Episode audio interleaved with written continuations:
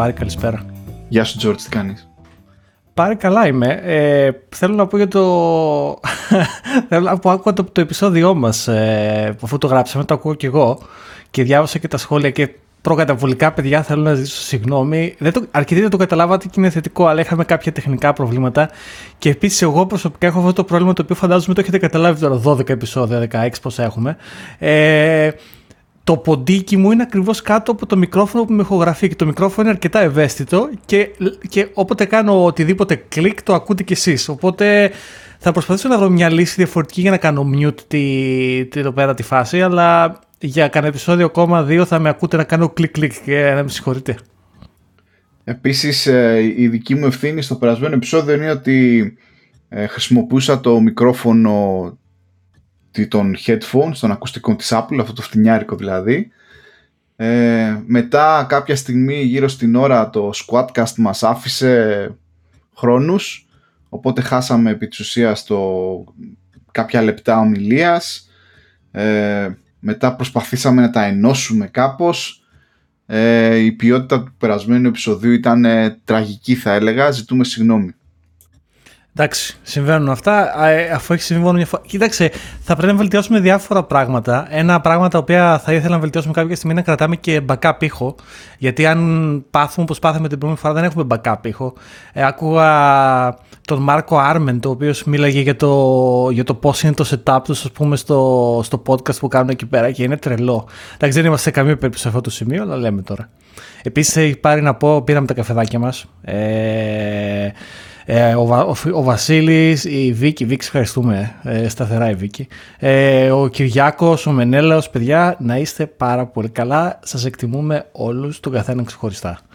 Ε, και η Ιωάννα, δεν ξέρω, μπορεί να την είπα και στο επόμενο επεισόδιο την Ιωάννα, ε, θα την ξαναπώ. Η, η Ιωάννα, by the way, ε, η Ιωάννα είναι η γυναίκα του Πάρη. ε, πάρει η γυναίκα μας πριν καφεδάκια, να είναι καλά. Η Ιωάννα μας ακούς, ε, σε αγαπάμε. Ναι, ναι, ακούει, ακούει μετά. Ακούει μια, μια version του podcast μόνο με τη φωνή μου και μετά προφανέστατα μπαίνεις και εσύ στην εικόνα, George. Ναι, βοηθάει αυτό λιγάκι. Ωραία. Ε, λοιπόν, είμαι νευριασμένος τώρα σε αυτό το επεισόδιο γιατί είμαι λίγο απογοητευμένος με την τεχνολογία. Όχι, δεν θα πούμε για επαγγελματικά και τέτοιες απογοητεύσεις. Κάτσε λίγο να πάμε. Πάρω μια ανάσα από το, ναι, ναι. και θα επανέλθουμε όμως γιατί είμαστε πάντα απογοητευμένοι. Νευριασμένοι, μάλλον. Νευριασμένοι. Λοιπόν, ε, Λοιπόν, να πω κάτι. Έχω βαρεθεί τα τελευταία χρόνια, την αγαπάω την Apple, γουστάρω τα μηχανήματά της, τον τελευταίο καιρό λίγο λιγότερο. Έχω βαρεθεί να δίνω λεφτά σε USB dongles ρε φίλε. Έχω βαρεθεί και κανένα δεν δουλεύει, δεν δουλεύει σωστά. Και κάθε χρόνο παίρνω όλο και πιο ακριβό. Έχω ξεκινήσει από τα φτηνά. Τι λάθος που έκανα. Ε, από τις 20-30 λίρες πήγαμε σε 60, έχουμε φτάσει σε 150. Δεν ξέρω πού θα φτάσει. Δηλαδή θα πάρουμε και άλλο λάπτοπ για να συνδέονται τα, το USB σωστά και να μην έχεις πρόβλημα με drivers κτλ. Έχω αρχίσει και κουράζομαι, George. Άκου πάρει, εγώ στο σιρτάρι μου αριστερά εδώ πέρα έχω αυτή τη στιγμή τρία dongles. Έχω ένα φτηνό που πήρα, το έχω πάρει χρόνια, μεγάλη, μεγάλη πατάτα. Ή 10-15 λίρες νομίζω έκανε. Πρόσφατα πήρα ένα άλλο ε, που έκανε 55 λίρες νομίζω. Παρόμοια φάση, αλλά είχε κάτι reviews στο Amazon φανταστικό. Ε, 15.000 reviews λέγανε όλοι καλά, ε, ε, ε με έσωσε και τα λοιπά. Ε, λέω ρε παιδιά, για να το λένε 15.000 νοματέοι, δεν μπορεί. Ε, το ίδιο, μια βλακία και μισή πραγματικά. Δεν, δεν, δεν ξέρω εσύ πραγματικά, ξέρεις ποιο είναι το χειρότερο. Ότι είναι unpredictable και τα προβλήματα που εμφανίζει είναι θεός και ψυχές που να ξέρεις. Δηλαδή για παράδειγμα, βάζω τη USB την κάμερα, δεν δουλεύει. Την αλλάζω στο ίδιο dongle, τη βάζω στο δίπλα USB, δουλεύει. Γιατί; Δηλαδή, ποιο, ποια, ποια είναι η λογική αυτή, γιατί το ένα έχει παραπάνω bandwidth και το άλλο δεν έχει bandwidth. Ή ας πούμε για παράδειγμα, βάζεις το USB-C για να φορτίζει μέσω του dongle το laptop και καλά για να τα έχεις ένα. Και παίρνει το dongle φωτιά. Δηλαδή, πραγματικά το κουμπάς και λες να ψήσω και ένα αυγό εδώ πάνω. Και είναι τραγικό. Αλλά πάλι θα σου πω τι έγινε αγόρασα αυτή τη γιγάντια οθόνη εδώ που πήρα και η οθόνη έχει εσωτερικό KVM switch. Και άκου να δεις τι γίνεται.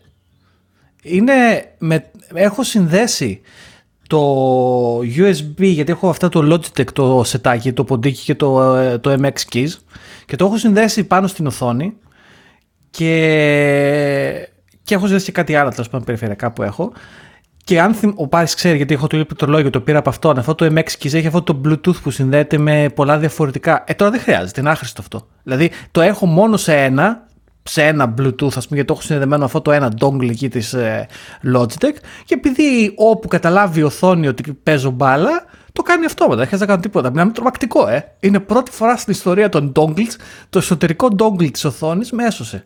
Το δεύτερο καλύτερο είναι η βλακιά της Apple, η οποία κάνει 70 λίρες πόσο κάνει και έχει ένα μεγάλο ασχημό dongle και ένα ορθογώνιο πράγμα το οποίο έχει ένα HDMI και ένα USB και ένα USB-C, δηλαδή είναι USB-C, HDMI, USB 3. Αυτό είναι το, το ένα dongle της και κάνει 70 λίρες. Αυτή η βλακεία.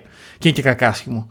Οπότε γενικά με τα dongles που σε καταλαβαίνω και είναι αυτό το κόλλημα της Apple, της Sony και D, το μέλλον είναι το USB-C και τα ακούμε αυτό το 2016.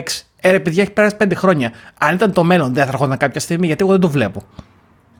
Λοιπόν, τώρα με αυτό που είπες, ε, είμαι mind blown. Αυτό που είπες τώρα, ότι η οθόνη έχει KVM switch, άμα σου πω ότι άμα ήμουν πλούσιος, θα πήγαινα τώρα και θα αγόριζα την ίδια οθόνη. Γιατί έχω προσπαθήσει να κάνω το ίδιο. Έχω ένα απλό KVM switch, το οποίο δεν είναι και φθηνό, αλλά όταν προσπάθησα να κοτσάρω πάνω ε, το Bluetooth ε, σενσοράκι του Logitech MX Keys. Να πούμε ότι εμείς οι bad guys εδώ πέρα χρησιμοποιούμε όλοι Logitech MX, MX Keys. Πολύ ωραίο πληκτρολογιάκι και πολύ ωραίο mouse. Ε, και ε, ήλπιζα λοιπόν ότι ουσιαστικά θα μου δώσεις το ίδιο πράγμα που λες και εσύ, αυτό που το switch που κάνει η οθόνη, ε, δεν δούλεψε. Οπότε τώρα έχω το, έχω το πληκτρολόγιο και το mouse Bluetooth σε όλα τα μηχανήματα και απλά πατάω το κουμπάκι. Κοιτάξτε, δουλεύει καλά. Βέβαια, τώρα που το λες, γιατί έχω νευριάσει, στο MacBook πρώτο 16 που έχω, καινούριο, αυτό που μου δώσαμε την δουλειά, για κάποιο λόγο τον οποίο δεν καταλαβαίνω, όταν το μηχάνημα γίνεται restart, με closed lid, κλειστό το laptop γιατί έχω εξωτερική οθόνη και βγαίνει το login screen που πρέπει να βάλεις το password, το Bluetooth δεν ενεργοποιείται. Δηλαδή πρέπει να το ανοίξω, να, να πατήσω στο πληκτρολόγιο του laptop το username, να μπω και μετά ενεργοποιείται το πληκτρολόγιο και το mouse. Δηλαδή, ρε φίλε, γιατί αυτά αργά μου. Ε, είναι αυτά τα περίεργα. μεταξύ, μπορεί πολλά από αυτά, αν και εσείς έχετε αυτά τα προβλήματα, να ξέρετε ότι έχει κάτι security settings η Apple που ίσως πρέπει να δώσεις access σε κάτι πράγμα, να, δηλαδή για παράδειγμα πρέπει να πας στα security settings της Apple και να βρεις όλα τα Logitech, έχει αυτό το software τέλος πάντων το Logitech πρέπει να το κάνεις εγκατάσταση και πρέπει να του δώσεις access, να, τέλος πάντων καλά είναι γιατί κάνουν το PC σου πιο secure αλλά είναι και σπαστικά ταυτόχρονα γιατί συμβαίνουν πράγματα σαν και αυτά αλλά σε καταλαβαίνω. Αλλά η αλήθεια είναι ότι με αυτό το KVM switch της οθόνης σώθηκα. Το μόνο που θα πω ότι δεν έχει δουλέψει και πρέπει να το ξαναδοκιμάσω, αλλά δεν έχει δουλέψει προς το παρόν είναι η κάμερα με την οποία είμαι συνδεδεμένος και έχουμε ξαναμιλήσει για τη super κάμερά μου. Ε, όταν την έβαλα πάνω στο, στο KVM switch της οθόνης δεν δούλεψε. Ε, και νομίζω είναι θέμα bandwidth. Γιατί αυτή η κάμερα η εικόνα είναι πολύ καλή, αλλά το bandwidth το οποίο καταναλώνει είναι τρελό. Νομίζω ότι την κάρει το, το, το, το USB 3 bandwidth όσο πάει. Ε, δεν είμαι σίγουρος βασικά τι φταίει και τι δεν φταίει, αλλά δεν δούλεψε. Πρέπει να το ξαναδοκιμάσω αυτό για ποιο λόγο έγινε. Αλλά ναι, είναι το μόνο πράγμα μέχρι στιγμής που. Δεν... Αλλά κατά τα άλλα μου καθάρισε το γραφείο αυτό το πράγμα. Είναι φαντα... φανταστικά βολικό αυτό το switch που έχει η οθόνη το εσωτερικό. Γιώργο, δουλεύω, ε, δουλεύω. Δουλεύω βασικά, αλλά ζηλεύω. Δουλεύεις, εντάξει. Ναι. Πάλι ναι. καλά που δουλεύουμε. Ε, George, έχουμε και κάποια comments στο, στο τελευταίο επεισόδιο. Πάντα έχουμε δηλαδή. Ευχαριστούμε όσους. Για να τα γουστάρουμε τρελά τα comment. Εγώ γουστάρω λοιπόν πρώτο comment από GR Cartman που λέει. Ε, ειλικρινά το λέω και εμένα μου αρέσει να τους βρίζω τους managers. Αλλά θα ήθελα λέει, να ακούσω και την άποψή τους. Σωστός. Και εμένα μου αρέσει να τους βρίζω. Πλάκα κάνουμε. Ε, να ακούσουμε την άποψή τους. Ξέρω εγώ, δεν ξέρω. Πώς μπορούμε να ακούσουμε την άποψή τους; Ε, κοιτάξτε, παιδιά, αυτό θα τα αφήσουμε λίγο σε εσάς. Αν κάποιος από εσάς έχει δουλέψει με κάποιον manager που τον θεωρείτε ότι ήταν φανταστικός και ότι θα θέλατε να τον ακούσετε, να τον κάνουμε μια συνέντευξη να μας πει, πραγματικά να μας πείτε, να μας κάνουμε connect, να, να τον φέρουμε στην εκπομπή να μιλήσουμε. Αν έχετε δει suggestions, βρείτε μας είτε στο Twitter με DM, είτε γράψτε κάτω στα comments, ας πούμε, κάποιο ονοματάκι, να τον κάνουμε approach να, ξέρεις, να, να, να μιλήσουμε και εμείς. Και εμείς θα θέλαμε να μιλήσουμε με κάποιον manager, ας πούμε, το οποίο να είναι, ξέρεις, καλός. Μπορούμε και στα αγγλικά πάρει να κάνουμε κάτι τέτοιο, ίσως νομίζω αρκετή. Σίγουρα και να πω ότι μετά από πάρα πολλά χρόνια εδώ, ε, στη νέα δουλειά ε, δουλεύω εδώ και καιρό με έναν άνθρωπο που νομίζω ότι μάλλον θα είναι ένας από τους καλούς μάνατζερ. Πολύ, πολύ καλή προσωπικότητα γενικότερα και πολύ ανοιχτή σχέση. Θα δείξει βέβαια έτσι, γιατί στην αρχή όλα καλά είναι. Αλλά ναι, ε, ελπίζω ότι μάλλον αυτή τη φορά το πέτυχα σωστά. Ε, πάρει έπρεπε. Έπρεπε να συμβεί και αυτό. Επίσης, ε, δε, δε, δεύτερο κόμμα ο Κυριάκος. Κυριάκος, ο φίλος μου, γεια σου Κυριάκο. Μας ακούει, λέει φανατικά ο Κυριάκος. Και λέει ότι έχει βιώσει το discrimination για home-based vs office-based. Ωραίο Κυριάκος. Ε, Κυριάκο, αυτό είναι, αυτό είναι σωστό. Και να δούμε πώς, ε, πώς θα εξελιχθεί. Και επίσης να πω ε, για αυτό το θέμα, υπάρχει ένας τύπος τον οποίο ακολουθώ στο Twitter, ο Chris κάτι...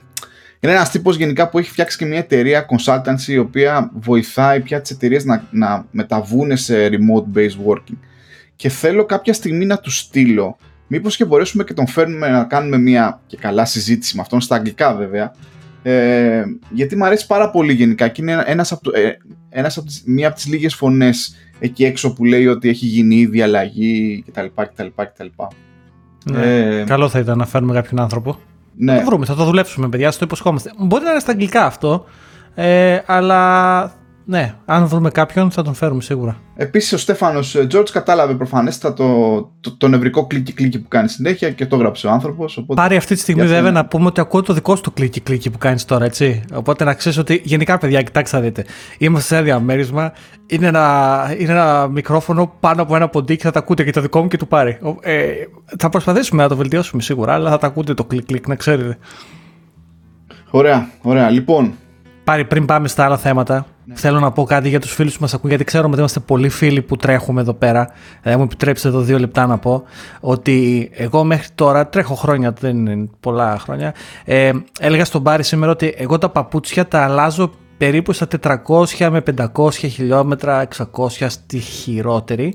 Συνήθως γύρω στα 400 με 350 τα αλλάζω γιατί με πονάνε τα γόνατα. Δηλαδή το καταλαβαίνω, όταν το παπούτσι λέει άλλαγμα αρχίζουν και με πονάνε τα γόνατα. Οπότε τα αλλάζω τα παπούτσια κάθε 400 και χιλιόμετρα.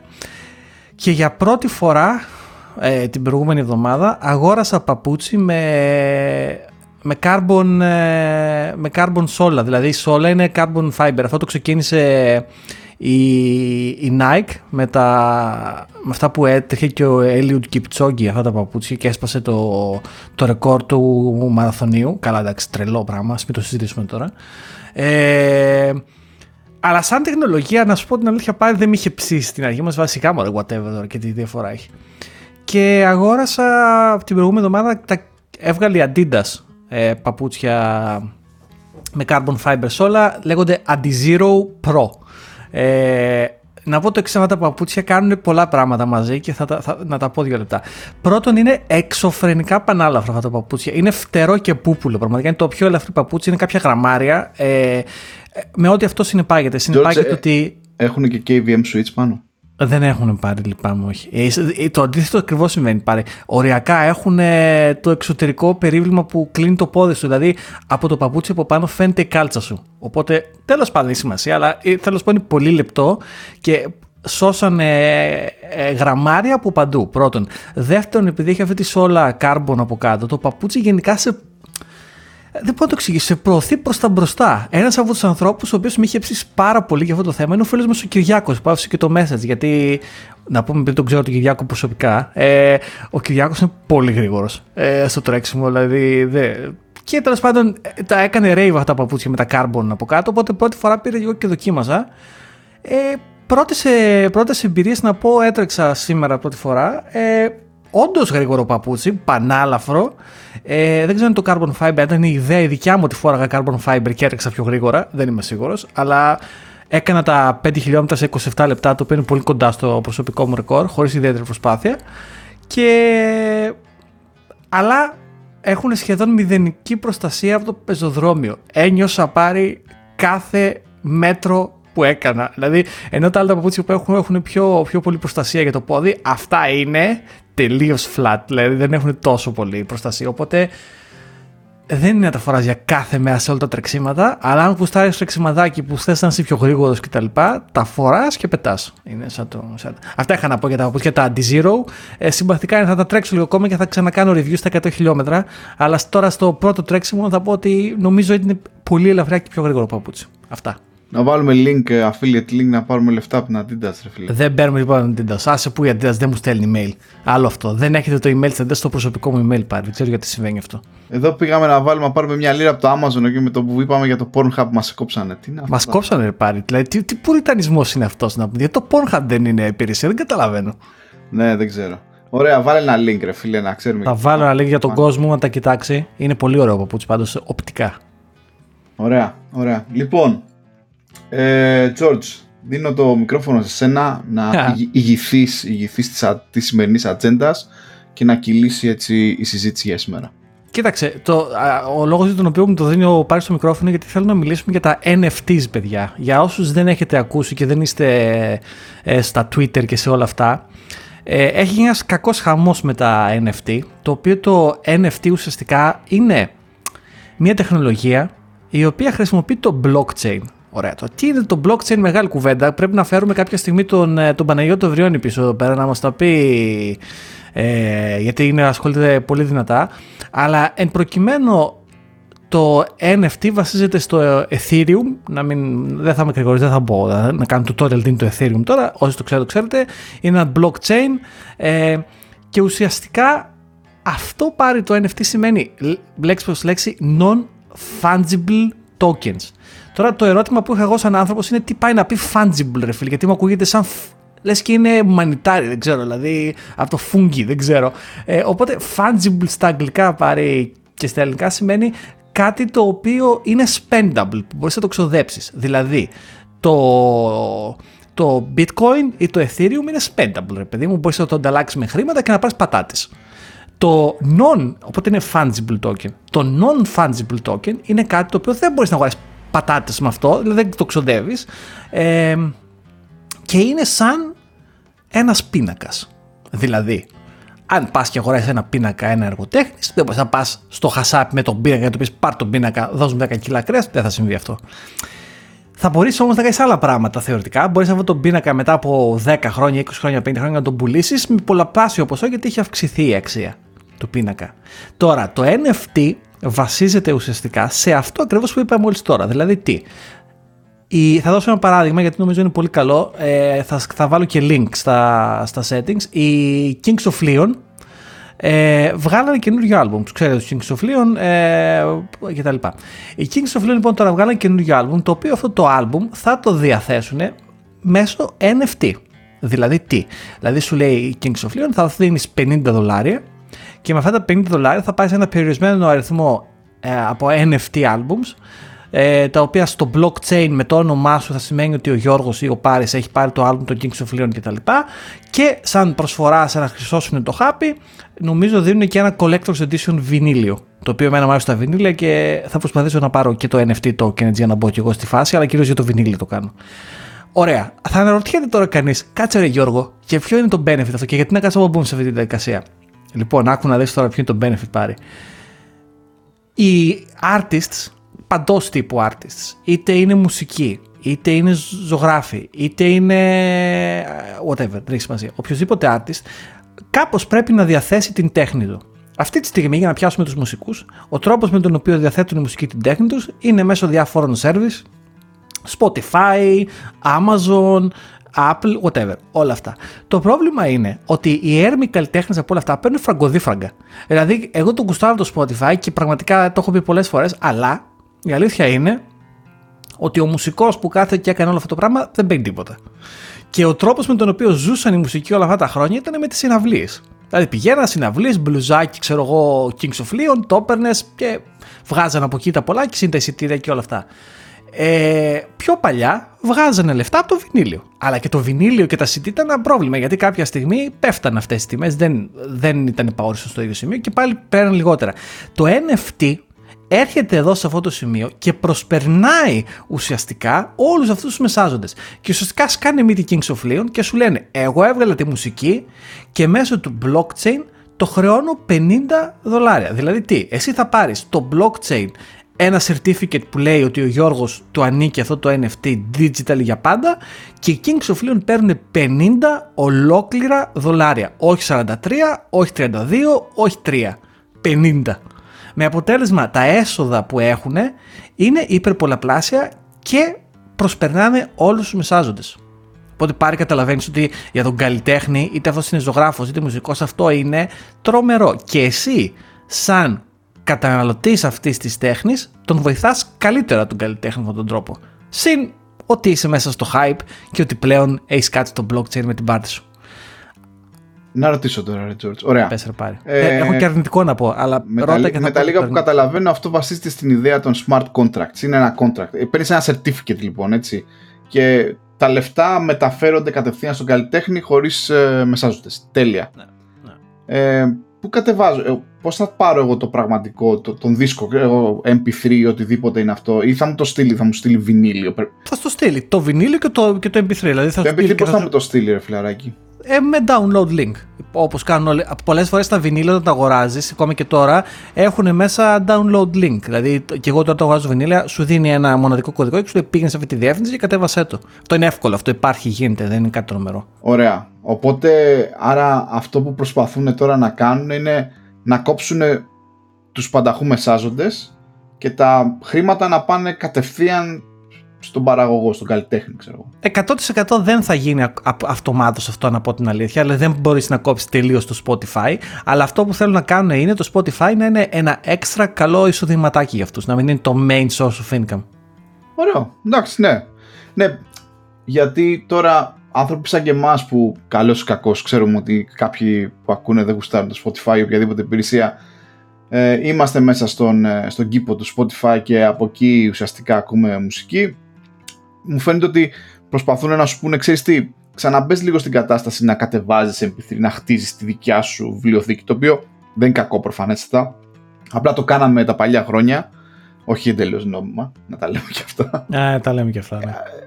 Ε, ε, κάνουμε κύκλους έτσι. Ήρθαν όλες αυτές οι υπηρεσίες, ψιλολύσανε το θέμα της νομιμότητας, έτσι, ας είμαστε ειλικρινείς.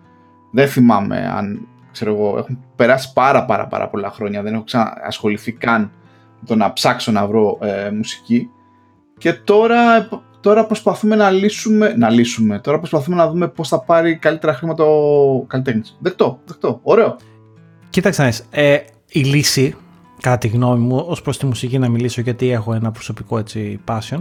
Ε, η λύση δεν θεωρώ ότι είναι να κατεβάζουμε πάλι MP3, δεν είναι βολικό, δεν υπάρχει το infrastructure στις, ως προς το hardware, δηλαδή δεν υπάρχει το iPod που υπήρχε κάποτε, το οποίο μου λείπει απεριγόριστα το iPod, να θέλω να πω σε αυτό το σημείο, ε, που έβαζε τη μουσική σου και ήταν δικιά σου και καληνύχτα. Ε, αλλά αυτή τη στιγμή μπορεί να, να, να λέμε τους ανθρώπους που έχουν συλλογές με βινίλια ως hipsters, αλλά στην πραγματικότητα αν κοπεί το ίντερνετ, εγώ έχω 20 βινίλια, θα βάλω και θα ακούσω τη μουσική μου κανονικά. Δηλαδή δεν έχει να κάνει. Ε, ποιος, ποια θα είναι αυτή η λύση δεν είμαι σίγουρος, αλλά θεωρώ ότι θα, καλό είναι να έχεις τη δικιά σου μουσική ρεση. Με το, με το Spotify η αλήθεια είναι ότι η μουσική δεν αξίζει τίποτα πλέον δεν σου ανήκει τίποτα, δεν έχεις τίποτα. Ε, άμα το Spotify σε κάνει ban, καληνύχτα. Δεν έχεις τίποτα.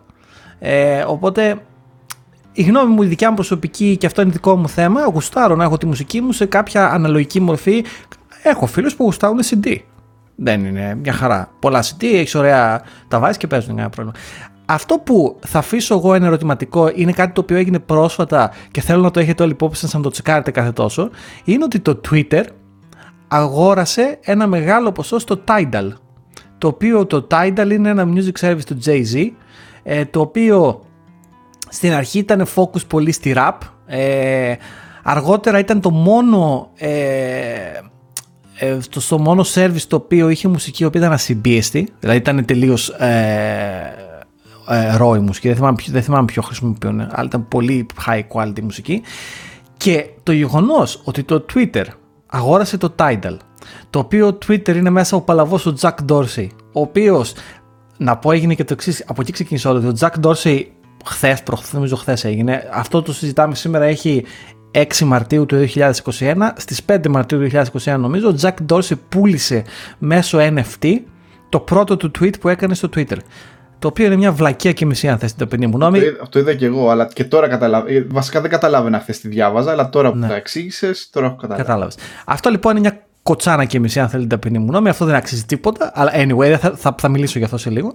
Αλλά ο Jack Dorsey, ένας άνθρωπος ο οποίος είναι πολύ μέσα στο κρύπτο, αγόρασε το Tidal, το οποίο υπάρχει αυτό με τις μουσικές. Δεν θα μου έκανε εντύπωση αν το Tidal σε ε, δεν ξέρω, ένα χρόνο, δύο χρόνια ξαφνικά έβρισκε έναν ωραίο τρόπο να κάνει integrate όλα αυτά τα, τα NFTs για να τα φέρεις μέσα στο service αυτόματα. Και αν γίνει αυτό, αυτό θα ήταν game changing πάρει. Δηλαδή να υπήρχε μια υπηρεσία όπως το Spotify, αλλά θα έκανες, θα έκανες import εσύ όλα τα NFT σου έτσι και θα ήταν δικά σου για πάντα. Ναι, δηλαδή, Ένας NFT manager. Θέλει. Μπράβο, ένας NFT manager. 100%. Για αυτά τα ιδέα τα ακούσετε από εδώ πρώτα. Τα ακούσατε από εδώ, ε. Πάω ναι. στοίχημα ένα εκατομμύριο άνθρωποι που έχουν την ίδια ιδέα αυτή τη στιγμή. Το παλεύω, θα γίνει αυτό σίγουρα. Και νομίζω το Tidal δεν θα μου κάνει καθόλου εντύπωση να, να, να κάνει focus αυτό το πράγμα. Δηλαδή θα ήταν. It makes sense απλά.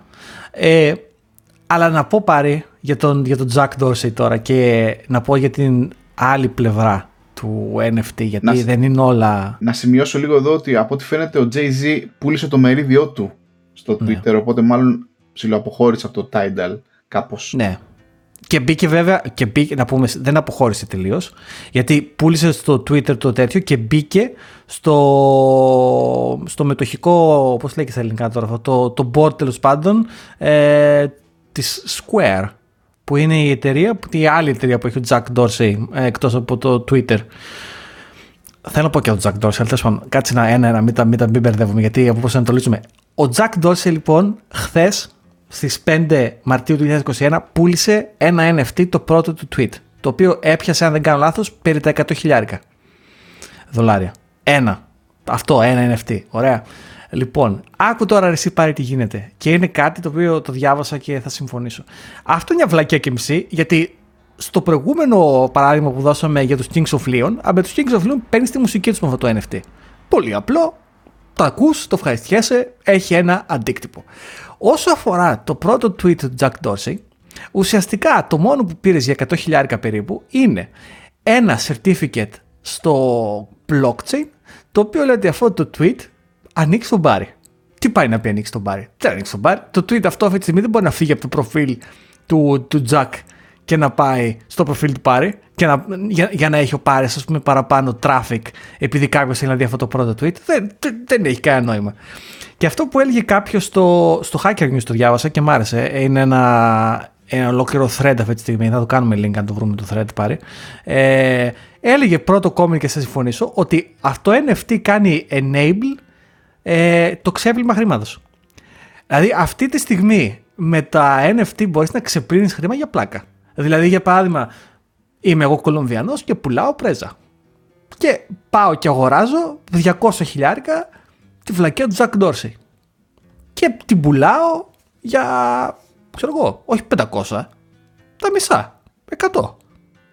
Τι, για ξέπλυμα χρήματος να έχεις τέτοιο ποσό, αυτά δεν, έχουν, δεν τα έχει ονειρευτεί κανένας. Δηλαδή, ήξερα εγώ ο, ο φίλος μας ο Άκης Τσοχατζόπουλας που έκανε όλα αυτά και πήγε αγόρασε σαν βλάκα σπίτια στο. Άκη, αν υπήρχαν NFT τότε θα είχες αγοράσει και ο Τζακ Ντόρση τη βλακία και θα είχες ξεπλύνει. Θέλω να πω ότι α, το πρόβλημα, η ευχή και η κατάρα με το NFT είναι ότι ξεπερνάς του μεσάζοντες. Αλλά δεν είναι όλοι οι μεσάζοντε ίσοι. Υπάρχουν μεσάζοντες που τους που τους θες στην πραγματικότητα. Δηλαδή τα regulations ενός κράτους. Δεν θες να κάνει αυτό enable το ξέπλυμα χρήματος. Οπότε θέλω να πω για το NFT για να μην ενθουσιαζόμαστε. Είναι πάρα πολύ αρχή ακόμα. Είναι πολύ early days που λέμε και στη Λαμία. Και δεν ξέρω τι θα γίνει. Δηλαδή, στην πραγματικότητα πιστεύω ότι κάπως αυτό το πράγμα θα μεταμορφωθεί. Δεν πιστεύω ότι θα μείνει ακριβώς έτσι. Ή τέλος πάντων, όπως και με το bitcoin, οι διάφορες κυβερνήσεις θα προσπαθήσουν με κάποιον χαζό τρόπο να βάλουν χέρι. Ε, η Ινδία, για παράδειγμα, μιλάει ότι θέλει να μπλοκάρει το bitcoin γιατί έχει χαζά. ας πούμε. Αυτά είναι τώρα αστείωτες. Είναι σαν τις άλλες κυβερνήσεις που λένε ε, ξεκλειδώστε τα κρυπτογραφημένα μηνύματα. Παιδιά, είστε άσχετοι από τεχνολογία και απλά δεν έχετε ιδέα πώς δουλεύει το πράγμα. Αλλά τέλος πάντων, το μέλλον, το, το NFT ήρθε για να μείνει και το μέλλον του ακόμα δεν είναι 100% σίγουρο γιατί υπάρχουν και τα καλά, υπάρχουν και τα κακά, αλλά θα δούμε. Αυτά είχα να πω. Για το ξέπλυμα χρήματος ε, μπορεί άνετα να γίνει και με το bitcoin. Έτσι. Δηλαδή και το bitcoin είναι ένα vessel ξεπλή, ξεπλήματος χρήματος. Λοιπόν, η ταπεινή μου άποψη για, τα, για το bitcoin ως, ε, νόμισμα ας πούμε, και το impact που έχει στο, στην παγκόσμια οικονομία. Ε, αλλά αυτό είναι καθαρά ταπεινή, ταπεινή άποψη και δεν είμαι expert. Πιστεύω ότι κάποια στιγμή θα, θα, υπάρχει μια, θα υπάρξει μια ομερτά μεταξύ είτε μεγάλων κρατών είτε και των κεντρικών τραπεζών ε, μετα, ε, ξέρεις, των κρατών αυτών όπου είτε θα βγάλουν μια απόφαση του στυλ ε, δεν αναγνωρίζουμε αυτό το πράγμα και ξαφνικά ξέρεις θα κάνει μια βουτιά κτλ και, και ή θα πει δεν αναγνωρίζουμε αυτό το πράγμα και φτιάχνουμε κάτι αντίστοιχο ή οτιδήποτε. Νομίζω ότι δεν είμαστε πολύ μακριά από μια τέτοια κίνηση. Δεν, δεν ναι. ξέρω, αλλά εντάξει, αυτή είναι η άποψη του άσχετου έτσι αυτή τη στιγμή το bitcoin από την αλήθεια και γενικά τα cryptocurrencies έχουν πάρει μια τέτοια πορεία που είναι, ανα, πώς να πω, είναι απόφευκτο κάποια στιγμή οι κυβερνήσεις με κάποιον τρόπο να τα κάνουν embrace αυτά τα πράγματα. Δηλαδή Δε, δεν, δεν είμαι, δεν είμαι της απόψης και δεν δίνω συμβουλή σε ανθρώπους πήγαινε και πάρε bitcoin. Στην πραγματικότητα και όλος το bitcoin, παιδιά, γαμάει το περιβάλλον. Δηλαδή, ας μην κρυβόμαστε όσο θέλουμε. Το να κάνεις mine, που ουσιαστικά είναι να τα βρεις αυτά τα bitcoin και να αφήσεις έναν υπολογιστή να τρέχει και να δουλεύει 100% για ώρες, μέρες, μήνες, Παιδιά, αυτό καταστρέφει το περιβάλλον, δεν είναι αστείο. Δηλαδή το bitcoin δεν είναι κάτι sustainable. Πώς θα το κάνουμε; Είναι μια βλακία και μισή, είναι, ένα, είναι το μεσαίο δάχτυλο στο περιβάλλον και σε όλη την προσπάθεια που κάνουμε. Αλλά άλλες μορφές, σαν το Ethereum blockchain που μιλήσαμε για το NFT και όλα αυτά, αυτά είναι η τεχνολογία πίσω από το bitcoin και πίσω από το Ethereum είναι ε, εκεί είναι το σημαντικό, όχι το bitcoin. Το bitcoin είναι ένα καλό proof of concept, το οποίο κατά την γνώμη μου νόμη είναι πολύ on the fringe of society, δηλαδή είναι πολύ νης ας πούμε. Δεν πρόκειται αυτό το πράγμα να, να οδηγήσει σε κατάργηση των χρημάτων και άλλα τέτοια αισιόδοξα ή τρελά που λένε. Αυτή τη στιγμή είναι απόνζη σχήμα αυτό το πράγμα. Υπάρχει και αξίζει τόσο γιατί έχουν βγει άλλοι τόσοι και το έχουν αγοράσει παιδιά. Δεν έχει κανένα. Είναι απλά ε, supply and demand. Είναι κάτι το οποίο έχει limited supply και για κάποιον άγνωστο λόγο όλοι θέλουν να έχουν demand. Αυτό. Γι' αυτό από εκεί καθορίζονται οι τιμές. Συμφωνώ και επαυξάνω. Ε, η τεχνολογία είναι αυτό που θα μείνει στο τέλος και είναι και πιο σημαντική. Ε, τα πρωτόκολλα, το πώς δουλεύει ένα αντίστοιχο, ναι, ένα, ένα, μια αντίστοιχη τεχνολογία, η υλοποίησή του ε, αυτή τη στιγμή, το συγκεκριμένο κρυπτονόμισμα, ε, συμφωνώ και εγώ μαζί σου ότι ίσως, ίσως, ίσως δεν θα είναι για πολύ μαζί μας, δεν ξέρω. Τέλος πάντων. Θα είναι, αλλά ναι. δεν θεωρώ ότι θα αντικαταστήσει τίποτα ποτέ. Ναι, ας πούμε. Ναι. Ε, Ωραία. Ε, και αναρωτιόμουν ναι. λοιπόν τι ήταν όλο αυτό που έγραφε αυτός ο κύριος Ντόρση χθες το βράδυ, και τον ακολουθώ κι εγώ. Και δεν κατάλαβα και τώρα ας πούμε καταλαβαίνω τον Τζόρτζ. Να πούμε ότι δεν το είχαμε συζητήσει αυτό με τον Τζόρτζ. Οπότε ήταν δικό του σόλαρε τώρα ο Τζόρτζ γιατί έχει γουστάρει NFT. Ε, ε, απλά ξεστή, να σου πω, δεν, μ' αρέσει η τεχνολογία του blockchain μου αρέσει. Δεν έχω κάτσει να, να περάσω χρόνο ε, μαζί της και η αλήθεια είναι ότι θα ήθελα κάποια resources ε, καλά για να καταλάβω το blockchain. Οπότε αν κάποιος από εσάς έχει κάποιο καλό έτσι resource, ένα μικρό βιβλίο, ένα καλό tutorial κάτι, αφήστε μας ένα comment και θα ήθελα έτσι να, για το blockchain κάνα δύο πράγματα να διαβάσω έτσι περιεκτικά. Ε, δηλαδή δεν θα διαβάσω τη βίβλο, ε, αλλά ε, ένα περιεκτικό πράγμα θα το ήθελα, αν το έχετε. Ε, αλλά ναι, το ψάχνω και λίγο μόνος με λίγο δεξιά-αριστερά, ενημερώνομαι. Αλλά θεωρώ πολύ απλά ότι το use case για τους ε, μουσικούς που τους ξέρεις, τη μουσική για μένα είναι την, πολύ σημαντικό πράγμα. Ε, πιστεύω ότι είναι μία λύση. Θα μπορούσε, δηλαδή, η Kings of Leon αυτή τη στιγμή και θα αφήσω link για αυτό το article που μιλάω, ε, είναι πρωτοπόροι. Δηλαδή, μπράβο του που το κάνουν και ουσιαστικά δείχνουν το δρόμο ως κάτι το οποίο θα μπορούσε να, να τους κάνει πιο sustainable στη δουλειά και να μην είναι, ας πούμε, να κάνουν όλα αυτά. Ε, πώς, πώς σκέφτονται όμως, μάλλον τι με εμποδίζει, τι εμποδίζει εσένα που μπορεί να αγοράσεις ε, το NFT των Kings of Leon, ξαφνικά να έρθει στο email σου ένα download link, download link να μου στείλεις το email και να το κατεβάσω και εγώ το MP3. Είναι, ε, βασίζεται πια στην ε, ότι εμείς οι καταναλωτές ε, θέλουμε να ε, βοηθήσουμε τον καλλιτέχνη και έτσι θα αγοράσουμε ας πούμε γιατί θα μου πεις το ίδιο πράγμα είναι και με τα MP3 άμα θέλω πηγαίνω σε κάποιο site κατεβάζω έναν δίσκο αντί να τον ακούσω στο Spotify δεν ξέρω εγώ τι υπάρχει και κάποια δικλίδα ασφαλείας του στυλ ότι μόνο αν έχεις το NFT μπορείς να ακούσει τη μουσική ή δεν είναι αυτό, όχι. Χάνεις, ε, ε, δεν είναι το νόημα αυτό. Το, ε, το MP3 και το vinyl είναι irrelevant. Δηλαδή, για, για την ακρίβεια, το, το MP3 και το vinyl είναι ένα, ένα παρελκόμενο που κάνανε οι Kings of Leon γιατί απλά είναι πολύ πρωτοπόροι. Στην πραγματικότητα το NFT δεν είναι τίποτε άλλο παρά ένα αποδεικτικό αγοράς ενός limited edition πράγματος. Δηλαδή, για να, για να το δώσω λίγο καλύτερα να καταλάβεις, το NFT είναι σαν να βάζεις αξία στην απόδειξη αγοράς.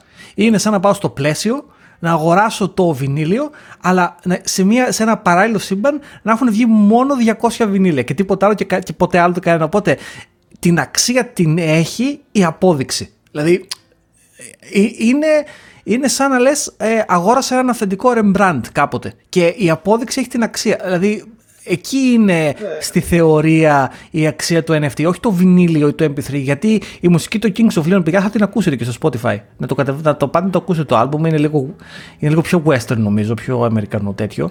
Ε, αλλά δεν έχει, το, το MP3 δεν έχει κάποια συγκεκριμένη αξία, ας πω. Ναι, αλλά τώρα με μπερδεύεις γιατί τώρα ουσιαστικά η βλακιούλα που έγραψε ο, Dart, ο, ο Dorsey με το πρώτο του tweet που το πούλησε ας πούμε για κάποιον που θέλει να λέει ότι έχει τα δικαιώματα ας πούμε ή του ανήκει ε, το πρώτο tweet κάποιου άλλου το intellectual property ναι κάτι τέτοιο ε, δεν ξέρω αυτό, αυτό λίγο με μπερδεύει τώρα γιατί ρε φίλε ε, εγώ ως καταναλωτής έχω δύο, δύο πράγματα που σκέφτομαι πρώτον είναι ε, ως ηθικός καταναλωτής. Ω ανήθικο. Τι κερδίζω, λες. Ναι, τι κερδίζω. Περίμενε. Ω ηθικός καταναλωτής, λοιπόν, μάλλον ως ανήθικος μπορώ να πάω να κατεβάσω το MP3 ή να πω στο φίλο μου τον George, ρε George, στείλε μου και αυτό το MP3 που το αγόρασες, ας πούμε, να μην το αγοράζω γιατί θέλω να δώσω 12-20 λίρες. Ωραία. Ω ηθικός καταναλωτής, λέω: Ωραία, μ' αρέσουν οι Kings of Leon, μ' αρέσουν οι καλλιτέχνες, θέλω κι εγώ το ειστέρημά μου να δώσω, ξέρω εγώ, τα 10, 20, 30 πόσα, πόσα λεφτά ζητάνε. Θέλω να πάρω τη μουσική κτλ. να την έχω. Ε, τη μουσική θέλω να τη... Δηλαδή, δεν καταλαβαίνω. Κάπου λίγο χάνομαι ότι είναι πιο πολύ να, ε, ε, ένα εργαλείο για να υποστηρίξω τον καλλιτέχνη και ότι θα κατεβάσω ένα MP3 όχι δεν έχει σημασία τόσο. Ναι, κοιτάξτε, δεν έχει. Δεν έχει σημασία. Και το, η, η σημασία στη συγκεκριμένη την περίπτωση ίσως είναι το limited edition vinyl, αν αυτό το θεωρείς ας πούμε εσύ προσωπικά του βάζει value. Στην Απλά δεν είναι αυτό το point του NFT. Αυτό το κάνανε οι Kings of Leon για να δώσουν αξία στο NFT στον καταναλωτή τον απλό, τον εμένα και σένα. Διότι στην πραγματικότητα ε, η βάση του NFT είναι αυτό που έκανε ο Jack Dorsey, ας πούμε. Που λέει ότι το intellectual property του πρώτου μου, ε, πώς το λένε, tweet, το, το, το, το κάνεις, για παράδειγμα, θα μπορούσαμε εμείς να κάνουμε NFT για το πρώτο επεισόδιο των Bad Guys και ουσιαστικά να, να πούμε ότι παιδιά βγάζουμε σε ένα auction το πρώτο επεισόδιο των Bad Guys, ας πούμε, το NFT, και ουσιαστικά το αγοράσει, ξέρω εγώ, κάποιος και αυτός ο κάποιος έχει ουσιαστικά το, το intellectual property αυτού του πρώτου επεισοδίου, για παράδειγμα. Ή κάτι τέλος πάντων. Δηλαδή, πώς να σου πω, είναι σαν να αγόρασες έναν πίνακα ζωγραφική, ζωγραφικής ένα πράγμα. Ξέρεις, και, και ουσιαστικά σαν να λένε ότι αυτό, αυτό το πράγμα, εκείνη η δυσκολία να κατανοήσεις το NFT και γιατί είναι ή δεν είναι χρήσιμο. Αυτό το πράγμα δεν είναι δεν είναι απτό. Δεν είναι κάτι που το κρεμάσει στον τοίχο και να το βλέπεις και να ευχαριστιέσαι. Δηλαδή, αν κάποιος αγοράσει το πρώτο επεισόδιο του Bad Guys μέσω NFT, εντάξει, το πρώτο επεισόδιο του Bad Guys θα είναι στο site, θα τα ακούει όλος ο κόσμος, δεν είναι κάτι ξεχωριστό. Απλά, πώς να σου πω, στη συλλογική σκέψη θα λένε κάποτε ότι α, αυτό το πολύ διάσημο podcast, το πρώτο επεισόδιο, ε, ανήκει στον Άγγελο. Τι πάει να παίρνει στον Άγγελο, δεν έχει σημασία. Δηλαδή, δεν ξέρεις είναι πολύ αφαιρημένο. Θα μπορούσε να χρησιμοποιηθεί για copyright. Πες ότι ας πούμε ε, φτιάχναμε ένα επεισόδιο και το πουλούσαμε μέσω NFT και σε αυτό το επεισόδιο δεν ξέρω, ανακαλύπταμε τα, δεν ξέρω, τα μυστικά της ζωής και δεν ξέρω εγώ τι. Δεν, δεν νομίζω ότι πρέπει, μπορείς να το δώσεις publicly, αλλά αυτός που θα το αγόραζε θα μπορούσε να το χρησιμοποιήσει για να μάθει τα μυστικά της ζωής. Το νόημα. Να πουλήσει για την. Αυτό. το νόημα όλο, παιδιά, για να, για να καταλάβετε γιατί γίνεται αυτό με το NFT είναι γιατί η, η λογική είναι ότι αυτός που αγόρασε σήμερα το πρώτο tweet του Jack Dorsey θεωρεί ότι αυτό το tweet, αυτό το πράγμα το NFT σε 10 χρόνια από 88. Μπράβο. Από 88 χιλιάρικα θα αξίζει 188. Και ουσιαστικά τι είναι ένα όχημα για να βγάλεις κέρδος. That's it. Αυτό είναι. Είναι ένα όχημα για να βγάλεις λεφτά. Εν προκειμένου με τους Kings of Leon το θεωρώ εγώ σαν, σαν κάποιος που τους, του αρέσουν οι Kings of Leon ότι υποστηρίζω άμεσα τον καλλιτέχνη. Και ο καλλιτέχνης είναι έξυπνος και σου λέει: Παιδιά, άμα το κάνεις εδώ, θα πας και το, και το limited edition. Δηλαδή, εγώ θεωρώ ότι κάτι τέτοιο θα συμβεί αν συμβεί ξέρεις, με το NFT κάτι ας πούμε, για να τραβήξει τον πολύ κόσμο, εμένα και σένα δηλαδή, που είμαστε, δεν είμαστε τίποτα αρπαγμένοι ξέρω εγώ, με το blockchain. Δηλαδή, εμένα μου πεις ότι για να πάρεις το, το. Πώς το λένε, το, τον, τον Kings of Leon το Limited Edition, θα πω NFT, NFT, τι με νοιάζει. Ξέρεις, εκείνη το θέμα. Οπότε είναι μπέρδεμα λίγο ακόμα. Γι' αυτό αυτό λέω. Θυμίζει και λίγο φάση με το, μετοχέ George και να πούμε ότι αυτήν την εβδομάδα λίγο οι μετοχέ δεν πάνε πάρα πολύ καλά για όσους έχουν, για όσους παίζουν λοιπόν και με αυτά τα πράγματα. Ε, εντάξει. Ε, να δώσω εδώ πέρα ένα link από ένα site το οποίο εγώ το ανακάλυψα πάρα πολύ αργά ως ε, μικροεπενδυτής της πλάκας. Έτσι. Ε, το έχει αναφέρει και ο φίλος μας ο Σπύρος σε ένα από τα blog του, θα βάλω το link. Ε, full.co.uk, The Motley Full. Και είναι ένα site το οποίο είναι κάποιοι τύποι οι οποίοι προσφέρουν προφανέστατα με κάποιο subscription και επενδυτική συμβουλή, του στυλ ποιες είναι οι 10 καλύτερες μετοχές να αγοράσεις αυτήν την εβδομάδα, αυτό το μήνα κτλ. Και έχουν και πολύ ωραίες αναλύσεις. Και από ό,τι κατάλαβα και ρώτησα δεξιά και αριστερά, θεωρείται έτσι αρκετά ενδιαφέρον site και για ανθρώπους που θέλουν έτσι να κάνουν, να διαβάζουν γενικά πράγματα και δεν είναι και τόσο ειδικοί. Full UK. Μάλιστα, είπα να δοκιμάσω και το subscription τους, μιας και μιλήσαμε για την περασμένη φορά για subscription, ζητήσαν 90 λίρες το χρόνο για να σου δώσουν access σε, στη, στην πρώτη βαθμίδα υπηρεσιών που μπορούν να σου πούνε ξέρεις τι κάναμε ανάλυση σε 5-10 μετοχές και θεωρούμε ότι θα μπορούσε να τις αγοράσεις να τις ε, πουλήσεις. Full.co.uk Ωραίο, μακάρι να το ήξερα και πιο πριν.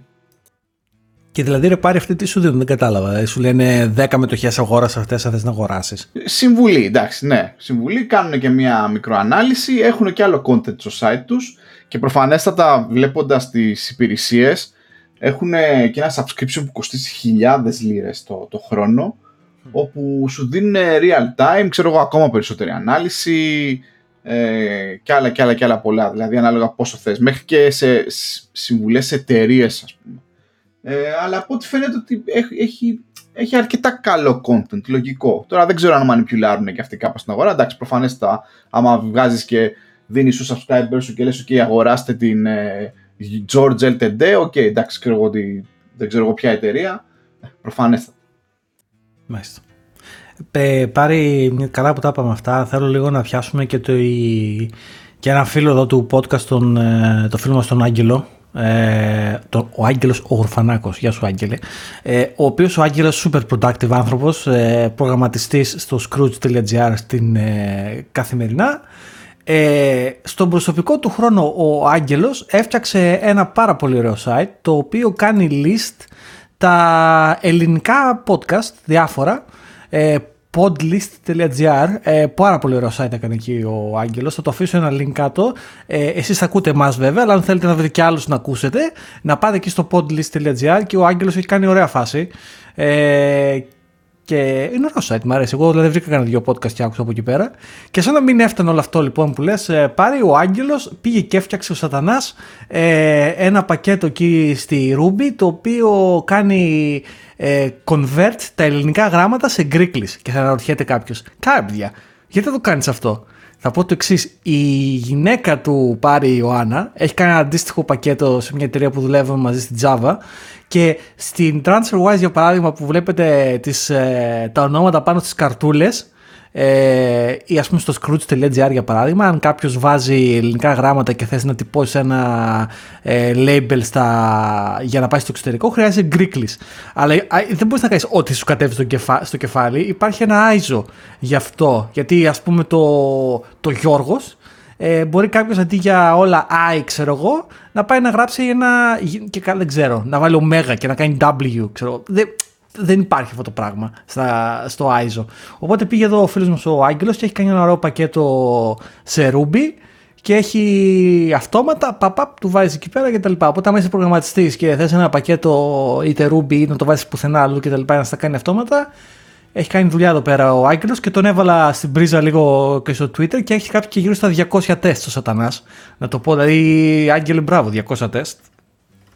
Δεν υπάρχει μεγαλύτερη χαρά για όλους εμάς ε, τον κάθε Άγγελο εκεί έξω, Γιώργο Πάρη, όταν ε, από τον ελεύθερο σου χρόνο φτιάχνεις κάτι, οτιδήποτε και αν είναι αυτό, και υπάρχει ένα μικρό, ξέρεις, ένα μικρό momentum, έστω και αν είναι από δύο-τρία άνθρωπα, δηλαδή άνθρωπους, ανθρώπους, συγγνώμη. Ε, ακόμα και δύο-τρία άτομα να χρησιμοποιήσουν κάτι που έχεις φτιάξει έξω publicly είναι από τις ωραιότερες στιγμές αυτού του επαγγέλματος. Πραγματικά. Mm. Και παιδιά, σε αυτό το σημείο θέλω να πω ότι ε, όπως έκανε ο Άγγελος, στείλτε μας τα side project σας. Ε, Α, ναι, ναι, μας, ναι, τα, ναι. τα βλέπουμε και να τα, τα, να τα λέμε πραγματικά γιατί όχι. Δηλαδή και εμείς έχουμε τα δικά μας side projects. Ξέρω, εγώ προσωπικά θα πω ότι έχοντας ένα side project το οποίο έχει τα δικά του θέματάκια ας πούμε ε, και το δουλεύω ακόμα, σαν προγραμματιστής αισθάνεσαι άσχημα. Λες, Α, δεν αισθάνομαι καλά να το πω, δεν είναι έτοιμο κάποια στιγμή, ξέρω εγώ. Εντάξει, παιδιά, δεν υπάρχει. Δεν υπάρχει έτοιμο. Δηλαδή, το λέω, το λέω για να το ακούω κι εγώ ο ίδιος, ας πούμε. Έχω κι εγώ ένα project, θα το βάλω το link κάτω του Άγγελου. Του Άγγελου να δείτε, όχι το δικό μου. Του, του Άγγελου το, το podlist.gr είναι πολύ ωραία λίστα. Να την κοιτάξετε. Αλλά και εσείς που έχετε τα δικά σας projectάκια, γιατί ξέρω ότι έχετε. Θα βάλουμε και το, και το blog του φίλου μας του. που είπες τώρα με το. Ο oh, Πού, πού τη βρήκες αυτή τη, τη, τη, τη, σύνδρομη που έκανες τώρα; Του Σπύρου, του Σπύρου. το Σπύρο, συγγνώμη. Ναι. Σπύρο, Σπύρος Θοδωρίτση, Σπύρο, συγγνώμη, σε ξέχασα. Ε, ναι, θα βάλουμε και το blog του Σπύρου. Αν έχετε δικό σας projectάκι έτσι που το δουλεύετε και τα λοιπά, παιδιά, στείλτε το μας. Ε, με τα χαράς. Ναι, ναι, ναι, ναι. Άμα είναι και πιο κοντινό και σε γλώσσες που ξέρουμε, ας πούμε. Δεν έχω χρησιμοποιήσει ποτέ Ruby. Μακριά από εμάς, μου. η Ruby, η Ruby κάνει το Node.js να φαίνεται παράδεισος πραγματικά αυτά τα, τα, τα gem packages της Ruby είναι άπαξ και μπλέχτη και καληνύχτα, δεν γλιτώνεις ποτέ. Μια και είπαμε για software, νομίζω μιλήσαμε και δύο την περασμένη εβδομάδα εντελώς ε, άσχετα. Ε, παιδιά, έχω εδώ και τρεις εβδομάδες αυτό που πήρα αυτό το laptop της δουλειάς και επειδή για κάποιο λόγο δεν μπορώ να στήσω το Apple Mail για να έχω το προσωπικό μου τέτοιο, το είπα, το είπα και την περασμένη φορά. Έχω γυρίσει σε Thunderbird. Το είπα. πες, ναι, το, το πες, αλλά να πω ότι γύρισα και εγώ σε Thunderbird. Έτσι, ναι. Τώρα το έδεσαι εσύ θέλω... και γύρισα και εγώ σε Thunderbird. Θέλω να ξαναπώ ότι πω, πω, εσύ, γιατί φύγαμε; Έχω, ναι, έχω, έχω καταχαρεί εκεί πέρα. Βάζω τα rules μου, κάνω εκεί rules, ξερούλς. Γενικότερα έχω, και, έχω μεγάλο κόλλημα με τα email rules, να ξέρετε δηλαδή. Είναι κάτι σαν OCD. Και είναι και ένας από τους λόγους που δεν γούσταρα ποτέ το, το Gmail ή πάντα με μπέρδευε. Να σας πω, να σας πω την αλήθεια ε, με τα tags ε, και όλα αυτά. Μ' αρέσει να έχω πάντα rules τα οποία τρέχουν στο mailbox και αμέσως να πηγαίνουν και να στέλνουν τα email σε subfolders και μετά να τα διαγράφω κιόλας ε, κατευθείαν και επίσης με αγχώνουν πάρα πολλοί οι άνθρωποι οι οποίοι έχουν 10.000 unread email στο, ε, email, στο mailbox τους. Μα αγχώνει αυτή η κατάσταση. Παιδιά, αν είστε από αυτούς τους ανθρώπους, γιατί και εγώ δεν το παλεύω, αν είστε από αυτούς τους ανθρώπους που έχετε χίλια, δούλευα με έναν άνθρωπο στην προηγούμενη εταιρεία, ο οποίος είχε, μου είπε τώρα, είχε 12.000 ε, αδιάβαστα email. Τα, παιδιά, δεν θα το διαβάσετε. Άστο, άστο. Σβήστε όλα. Κάντε Ctrl-A, delete. δεν θα διαβάσουν ποτέ. Γιατί; Αυτά τα mailbox είναι, είναι, είναι για τους αδύναμους, George. Αυτά τα mailbox είναι για τους αδύναμους, ναι. ρε πάρει. Τώρα εντάξει, παιδιά είστε αδύναμοι. Σβήστε τα. Let go. Δεν χρειάζεται. Δεν, δεν θα φανεί χρήσιμο το άκυρο email που σας έστειλε διαφημιστικό ο Βασιλόπουλος πριν 10 χρόνια. Δεν υπάρχει αυτό το προϊόν πια, ρε παιδιά. Το πήρε άλλος. Δηλαδή, τι να κάνουμε; Έτσι, έτσι. Ε, ναι, ωραία. Καλύψαμε λοιπόν και, και αυτό, George. Το λύσαμε και το Thunderbird ε, το, εδώ πέρα. Ε, μια και είπαμε, συγγνώμη, μια και είπαμε για Thunderbird, να πω ότι το είχα πει και στο προηγούμενο επεισόδιο. Παλεύω εγώ ακόμα και με το i3 στο Linux καμιά φορά. Δεν το κάνω συνέχεια, να πω την αλήθεια, γιατί ε, τώρα για, για τους ανθρώπους που έχετε χρησιμοποιήσει το Linux με καταλαβαίνετε, αλλά το i3 είναι τελείως. Δηλαδή μπαίνεις μέσα, δεν έχει τίποτα. Όταν δεν έχει τίποτα, δεν έχει τίποτα. τίποτα. Δεν έχεις τρόπο να ξεκινήσεις πρόγραμμα, πρέπει να στήσεις όλο από την αρχή. Εντάξει. Κάνεις ένα configuration, δεν είναι τρομερά δύσκολο, ε, αλλά ούτε είναι και εύκολο. Αλλά το παίζω έτσι μπαλίτσα του i3 μου αρέσει που τα κάνει τα παράθυρα της stack ωραία κτλ. Αλλά έχω πολύ μέλλον μπροστά μου και δεν έχω τόσο χρόνο δυστυχώς. Γιατί ασχολούμαι με κάτι άλλα projectάκια κι εγώ. Οπότε το κοιτάω από και που όμως. Ε, Ανέφερες πριν αυτό το library που έγραψε ο, ο φίλος που κάνει ε, switch ε, μεταξύ ελληνικών σε Greeklis, έτσι; Ναι, ο Άγγελος. Λοιπόν, θα μιλήσω κι εγώ για ένα project το οποίο δεν είναι public, παιδιά, να ξέρετε, αλλά είμαι πολύ περήφανος είναι μόνο για φίλους. Ε, ε, άρα για όσους μας ακούνε εδώ, φίλοι είμαστε όλοι. Ναι, θα το βγάλω ναι. στα, στα show notes, έτσι. Λοιπόν, όπως έχουμε μιλήσει παλιά με τον, με τον Γιώργο, έχουμε, λοιπόν, έχουμε, έχουμε ένα μικρό κανάλι μεταξύ φίλων και οικογένειας, ας πούμε, Slack κανάλι. Και κρατάμε επαφή έτσι. Και ε, εμένα μια... Γενικά είμαι ερωτευμένος με το Slack. Μ' αρέσει πάρα πολύ. Από τότε που το ανακάλυψα, μ' αρέσει και πολλές φορές όταν έχω ελεύθερο χρόνο ασχολούμαι με μποτάκια του Slack. Ε, και έχω φτιάξει λοιπόν ένα μποτάκι το οποίο είναι ας πούμε σαν μια ηλεκτρονική περσόνα μου. Το μποτάκι αυτό λοιπόν ζει μόνο στο, στο συγκεκριμένο κανάλι, δεν το έχω αφήσει ελεύθερο γιατί μπορεί να με βάλουν και φυλακή, δεν ξέρω αν μου έχουν μηνύσεις. Όχι ρε πάρει τώρα. Εντάξει, ναι.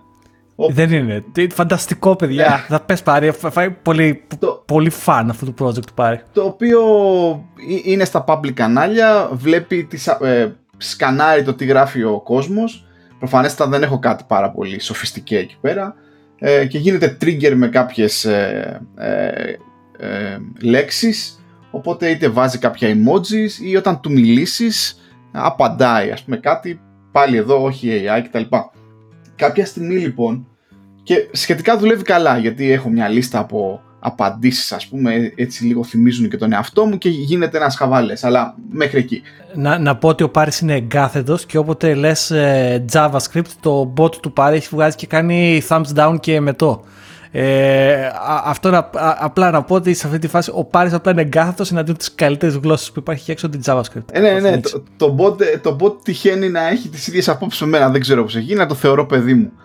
Ε, κάποια στιγμή με είχε απασχολήσει, αλλά δεν είχα τις τεχνικές γνώσεις. Μάλλον δεν έκατσα να διαβάσω, να σου πω την αλήθεια. Ρώτησα βέβαια κάποιους ειδικούς πώς θα μπορούσα, επειδή στο συγκεκριμένο κανάλι το Slack, επειδή είμαστε ξέρω εγώ 10-20 άτομα και μιλάμε, γράφουμε γκρίκληση περισσότερο έτσι. Και προσπαθούσα να σκεφτώ έναν τρόπο πώς θα μπορούσα πια να παρσάρω τα. καθώς τα διαβάζω έτσι κι αλλιώς. Το μποτάκι ξέρει τι γράφεις στο public κανάλι. Να το παίρνεις και ίσως να το μεταφράσεις ή να το στείλεις σε μια υπηρεσία για να σου δώσει context. Ε, σίγουρα αυτοί που ασχολούνται με το συγκεκριμένο τομέα θα ξέρουν καλύτερα. Και εφόσον ας πούμε, αυτή η υπηρεσία σου πει ή κάποιο library στην Python ας πούμε υπάρχουν αρκετά καλά πακέτα να σου, να, να σου πει ότι ξέρεις στη συγκεκριμένη πρόταση αυτός μιλάει για το μπάσκετ ή για τη μουσική κτλ και, και το μποτάκι πάλι να, να απαντήσει κάτι ε, αντίστοιχο και έψαχνα τότε αν μπορούσα ας πούμε, να κάνω το αντίθετο. Να πάρω τα Greek να τα κάνω ελληνικά, μετά να τα στείλω κάπου σε κάποια υπηρεσία που να καταλαβαίνει ελληνικά, να κάνει parse στο ελληνικό κείμενο και να μου δώσει ας πούμε meaning ε, και όλα αυτά.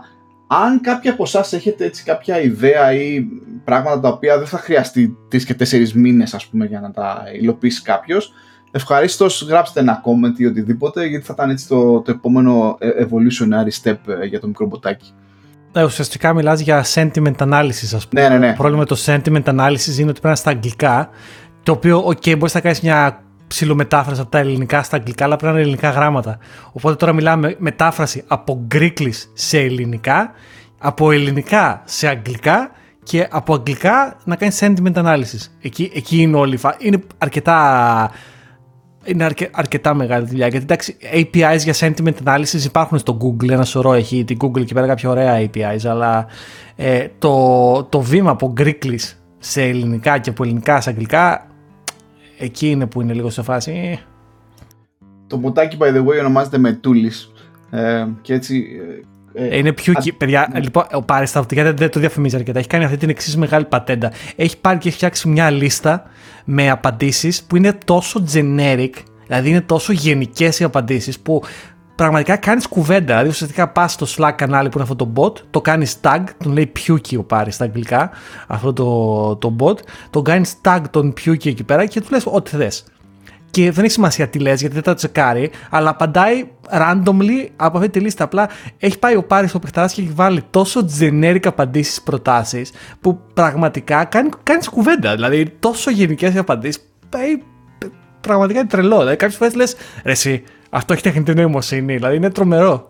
Ναι, σκέφτομαι ίσως ίσως το επόμενο βήμα ήταν να τον, να τον βγάλω ελεύθερο στο Twitter, αλλά δεν ξέρω αν θα μου ρίξεις κανένας καμιά μήνυση. Γιατί μερικές φορές είναι και νευρικός κιόλας και απαντάει λίγο απότομα, δεν ξέρω. Όχι, αλλά να το κάνεις σαν ένα bot το οποίο θα μπορεί ο κόσμος να το κάνει integrate στα κανάλια, αυτός θα ήταν καταπληκτικό. Κακός δεν το έχεις κάνει να το έχεις βγάλει. Βασικά πρέπει να το βγάλεις αυτό. Θα σε κάνουμε push όλοι εδώ πέρα από το κοινό. Έτσι. Δηλαδή, κακός. Επίσης, το έχουμε, είπαμε και στο προηγούμενο, θα το ξαναπώ. Υπάρχει αυτό για το, για το μπλουζάκι καλάθι νοικοκυρά. Έχετε καλοκαίρι. Πιστεύω ότι t-shirt καλάθι νοικοκυρά πάρει θα παίξει πολύ δυνατά. Το, να το σκεφτείτε όλοι σας. Ναι, εντάξει, όχι, δεκτό, δεκτό. Ε, Γιώργο, θέλω να σου πω και κάτι άλλο άσχετο το οποίο με απασχολεί και με αγχώνει, ρε φίλε. Μπορώ να σου το πω. Όχι, ρε πάρει, για πες. Λοιπόν, ε, με το καλό σε λίγο καιρό θα, θα αλλάξουμε στέγη. Και εδώ στην Αγγλία ένα από τα πράγματα όταν αλλάζει στέγη ε, ανάλογα με την περιοχή και το οίκημα που θα πας είναι το ίντερνετ. Και είναι ακόμα χειρότερο όταν ε, ξέρω εγώ, αγοράζεις ε, μια οικία κάπου, ένα σπίτι. Χθες λοιπόν ήμουνα στο τηλέφωνο με μια ευγενική κυρία με την BT για την περιοχή όπου θα είναι με το καλό το νέο μας ε, σπίτι ε, και με, πια, με, με πιάνει κρύος υδρότας γιατί προφανέστατα δεν υπάρχει καν γραμμή στο σπίτι πρέπει να τραβήξει το χαλκό από το ε, Οπτική να θες να πεις, όχι χαλκό δηλαδή, Όχι χαλκός ότι... δυστυχώς είναι. Θα είναι χαλκός από το, τον πυλώνα στο δρόμο. Ε, ο, ο δρόμος όμως έχει, ε, έχει μέχρι Fiber 2 ας πούμε, μέχρι 70 Mbit. Ε. το οποίο να πούμε ότι αυτό είναι το μέγιστο αυτή τη στιγμή στο UK ναι, πια, ε. Γιατί κάποιοι φίλοι μας, κάποιοι φίλοι μας παραπονιώσαν για την Ελλάδα και λέγατε μου δίνει Nova 100 Mbps αλλά πιάνω 80 και κάτι. Εμείς εδώ το μέγιστο μπορείς να πάρεις από την BT που είναι το, το αντίστοιχο του ΟΤΕ είναι 70 Mbps αυτό το Fiber 2 κτλ. Είναι αστείωτητα στην Αγγλία 2021 το 70 το maximum και 10 Mbps upload, έτσι. Δηλαδή φαντάζομαι δύο, σπίτι στο, δύο άνθρωποι στο σπίτι σε COVID να έχουν meetings ταυτόχρονα με 10 Mbps upload speed. Α, γελάει ο κόσμος. Ναι, εντάξει, έχουμε και καλύτερες υπηρεσίες. Δηλαδή εγώ αυτή τη στιγμή έχω 300 fiber, βέβαια δεν, δεν Πάρε, είναι, δεν είναι 300. Δεν, δεν την έχω εγώ όμως. Και να πούμε ότι εγώ και ο Πάρη. Είμαστε. ναι, να, να πω ότι εγώ και ο Πάρη είμαστε στη ζώνη 1 στο κέντρο του Λονδίνου. Δηλαδή, εγώ είμαι. Δεν είναι πιο κεντρικά από εκεί που είμαι εγώ και ο Πάρη. Βασικά και, και εγώ και ο Πάρη είμαστε στο κέντρο του Λονδίνου. Αλλά για να καταλάβουμε ότι πόσο σπάνιο είναι να βρεις αυτό το πράγμα, είναι μια εταιρεία η οποία στρώνει τώρα λίγο-λίγο από την Κίνα, ψυχή βαθιά. Λοιπόν, εγώ δεν έχω. Και άκου τώρα να δεις. Παίρνω λοιπόν στη τέτοια, λέω Γεια σας, λέω θα μετακομίσουμε σε αυτό το νέο σπίτι. Είναι new build, είναι καινούριο. Είμαστε οι πρώτοι ε, που θα πάμε εκεί. Δεν υπάρχει γραμμή. Α, ωραία. Το πρώτο άγχος εδώ και δύο μήνες ήταν ε, όταν χτίζεται ένα καινούριο σπίτι εδώ στην Αγγλία, ε, πρέπει ο κατασκευαστής να πάει σε μια υπηρεσία και να το δηλώσει. Έτσι ώστε μετά όλοι, όλοι οι υπόλοιποι, είτε δημόσιοι ή ιδιωτικοί φορείς, οι οποίοι έχουν αυτά τα γνωστά components τα οποία βάζεις τη διεύθυνσή σου και σε ψάχνει, αρκετά καλό σύστημα αυτό εδώ στην Αγγλία που βάζεις το postcode σου και σου βρίσκει ακριβώς, να μπορούν να το βρίσκουν. Οπότε πριν κάποιους μήνες δεν μπορούσα να βρω καν την, το, τον αριθμό του σπιτιού. Από ό,τι φαίνεται μπήκε στο σύστημα, αλλά δεν υπήρχε στο σύστημα του, του ΟΤΕ, της BT. Η, η ευγενέστατη κυρία το βρήκε και μου λέει ναι δεν υπάρχει γραμμή, πρέπει να έρθει ένας κύριος να τραβήξει από το, ε, από το ε, απ' έξω το καλώδιο, το, το χαλκό, να στον φέρει over the air στο, στο τέτοιο, στο, στο, στο οίκημα και για την ώρα μπορώ να σου πω ότι η default ταχύτητα που θα πάρεις είναι ξέρω εγώ ADSL 8, 8 Mbit. Έχει αρχίσει και με κόβει κρύος υδρότας, ακόμα δηλαδή, έτσι είμαι. Και λέει ότι εφόσον τραβήξουμε τη γραμμή και την εγκαταστήσουμε και βάλουμε socket στο σπίτι σου, τότε μετά θα τρέξουμε τα τεστ και θα δούμε αν μπορείς, ας πούμε, επειδή ο υπόλοιπος δρόμος έχει μέχρι 72 Mbit, αν υπάρχει slot κτλ. Και, και τώρα, ας πούμε, κάνουμε προσευχές να δούμε αν όταν θα φτάσει αυτή τη στιγμή να γίνει. Όπως και να έχει, να μην μακρηγορώ, μόλις έκλεισα με την κυρία, γιατί έτσι κι αλλιώς έβαλα την, ε, έκανα την, ε, τέτοια μου, την παραγγελία μου, κακά τα ψέματα, γιατί ιδιαίτερα όταν θες να βάλεις καινούργια γραμμή, καλύτερα είναι να πηγαίνεις με το main πάροχο, είτε λέει, αυτός λέγεται ΟΤΕ και τα λοιπά. Και μετά αν θες πηγαίνεις και σε κάποιον άλλον, αλλά τη γραμμή να στην βάλει, ε, ξέρω εγώ, ο μεγάλος και σταθερός. Λοιπόν, και μετά την παραγγελία πήγα λοιπόν στο μαγικό site starlink.com, έβαλα το postcode και λέει ότι ε, η υπηρεσία μας θα είναι διαθέσιμη μέσα στους επόμενους μήνες για την περιοχή σου. Να πω εδώ, μιλάω για την υπηρεσία ε, για την εταιρεία Starlink η οποία παρέχει δορυφορικό ίντερνετ, ανήκει στον φίλο μας τον τρελάρα τον ε, Elon Musk. Ο κόσμος εδώ πέρα στην Αγγλία έχει ήδη αρχίσει να χρησιμοποιεί το service. Κάποιοι λένε ότι είναι καλό, κάποιοι λένε ότι όχι. Αλλά παιδιά δεν ξέρω, ελπίζω να μην είμαι εντελώς άτυχος και να μείνω με αυτήν την 8 ADSL ας πούμε που μεταβίαστα, δεν ξέρω αν θα μπορούμε να κάνουμε και podcast μετά. Ε, άμα γίνει αυτό, θα δεν θα έχετε τον πάρει, θα, θα ακούτε μόνο εμένα και κανέναν άλλον, δεν ξέρω. Ναι, ή θα, έχω, θα ηχογραφώ τις δικές μου απόψεις και θα τις στέλνω μετά. Ε, αλλά με βλέπω ότι σίγουρα κάποια στιγμή μάλλον θα, θα τη δοκιμάσω αυτή την υπηρεσία. Θα δούμε. Γενικά είμαι αγχωμένος πολύ με αυτό, το να ξέρεις. Δεν νομίζω ότι το Starlink θα καταστά και γενικά το δορυφορικό ίντερνετ θα αντικαταστήσει πλήρως το, το, τη γραμμή. Δηλαδή δεν πιστεύω ότι θα φτάσει σε σημείο να μπορείς να πεις θα κόψω τη γραμμή, αλλά σαν συμπληρωματικό πράγμα ίσως να ήταν καλή φάση. Σκέφτομαι μήπως να κάνω και την παραγγελία από τώρα. Θέλει 89 λίρες για να κάνει την παραγγελία. Περιμένεις βέβαια μέχρι να είναι διαθέσιμο σε σένα. Και όταν σου λένε ότι είμαστε έτοιμοι για να σου στείλουν το πιάτο, θέλουν 400 λίρες. Ε, ζητάνε 90 λίρες το μήνα. Ω, oh, πάρα πολλά ρε. Ναι, ζητάνε. Αλλά από πάρα την άλλη, πολλά. άμα είσαι κάπου που δεν έχεις σχεδόν καθόλου ε, τι να κάνεις, ναι. θα δώσεις έτσι. Άμα δεν... Αλλά αυτό τώρα για παράδειγμα πως έχω ένα καλό φίλο ο οποίος έχει ένα σπίτι σε ένα ορεινό χωριό στην ορεινή Φωκίδα. Ε, έχεις σπίτι, ναι, σε ένα, ναι, στην ορεινή Φωκίδα. Ε, τώρα εκεί πέρα δεν έχει ίντερνετ, ας πούμε. Έχει ένα, ίσως ένα DSL της πλάκας. Εκεί ρε παιδί, μια παράδειγμα, με έχεις μόνιμα ειδικά, ναι, βάζεις το ρηφορικό, ρε, τι να κάνεις. Ε, αλλά νομίζω ότι εκεί που είσαι κάποια στιγμή δεν μπορεί, κάπου θα στρώσει οπτική να. Θα το μάθουμε σύντομα, παιδιά. Αν σε δύο μήνες από τώρα είμαι μόνος μου ή έχω φέρει κανέναν άλλον, ναι, ναι. να ξέρετε ότι ο Πάρης έχει 8 Mbps Ιντερνετ. Τι να Μόνο με email θα, θα επικοινωνήσουμε. ναι, το, το, το, πρώτο podcast με email. Θα, θα κάνουμε, θα σπάσουμε καινούριο ρεκόρ. Ωραία. Τζορτζ, έχουμε τίποτα άλλο στην ατζέντα; Δεν έχουμε πάρει. Σήμερα ήταν ε, ένα ήρεμο Σάββατο. Να πω το μόνο που θέλω να πω είναι ότι δεν ξέρω αν κάποιοι από εσάς είστε gamer, αλλά εγώ δεν είμαι μεγάλος gamer. Αλλά ο, ο φίλος μου ο Γιάννης, ε, τον είχαμε και στην εκπομπή, ε, μου είπε ε, George παίξε αυτό το παιχνίδι το Anno 1800 αυτό είναι ένα city builder game. Ε, δεν θα το χαρακτήριζα παρόμοιο με το Civilization αλλά ίσως να έχει κάποιες ομοιότητες αλλά δεν είναι Civilization. Τέλος πάντων είναι τέτοια φάση όμως είναι city building game. Και γενικά δεν καίγομαι εύκολα με τα παιχνίδια αλλά επειδή μου το είπε ο Γιάννης και τον εμπιστεύω με τον Γιάννη τυφλά στα παιχνίδια λέω Γιάννη εντάξει Γιάννη θα το ακούσω θα το, θα το, ή το έχει και έκπληξη 50% αλλά θα το παίξω ε, και έχω καταστραφεί πάρει. Δηλαδή έχω χάσει εκεί μέσα τώρα την προηγούμενη εβδομάδα παίζει να έχω παίξει συνολικά, ξέρω εγώ, 15 ώρες, ξέρω ε, απίστευτο, απίστευτο, πολύ ωραίο. Ε, μ' αρέσει. Θα το τσεκάρω πρωτού ε, μπλέξω με πιμπερό. Ε, να πω ότι εγώ το, τους τελευταίους δύο μήνες με άλλα δύο φιλαράκια, Γεια σου Στάθη, Βαγγέλη, Κατερίνα κτλ. Ε, παίζουμε ξανά Age of Empires. Age ναι, of Empires, παιδιά. Μαγικό. Μαγικό Age of Empires και κάψιμο κτλ. Εντάξει, τώρα μπορούμε. Αυτά. Λοιπόν, πάρει Καλό υπόλοιπο Σαββατοκύριακο να έχουμε. Καλό Σαββατοκύριακο από το δροσερό Λονδίνο. Δεν λέει να βγει ο ήλιος ε, αυτές τις μέρε. Μας την έκανε, είδες; Ναι. Την προηγούμενη εβδομάδα μας έβγαλε λίγο τρεις μέρες και βγήκαμε όλοι με τα γυαλιά ηλίου και λέμε ΝΑΤΟ, ήρθε η άνοιξη, μας χαμογέλασε και μετά τρεις βαθμούς. Α, έτσι. Πρωτού κλείσουμε όμως ένα πάρα πολύ ωραίο thread στο Twitter αυτή τη στιγμή που τρεντάρει πάρα πολύ στο ελληνικό Twitter. Και έχει να κάνει με τον φίλο μας τον Greek Analyst, ο οποίος. Ε, ε, ζήτησε να του δώσουν feedback ε, την άποψή τους βασικά Έλληνες του εξωτερικού για το τι θα ήθελαν να δουν να αλλάζει στην Ελλάδα έτσι ώστε να δημιουργηθούν οι συνθήκες και να γυρίσουν πίσω.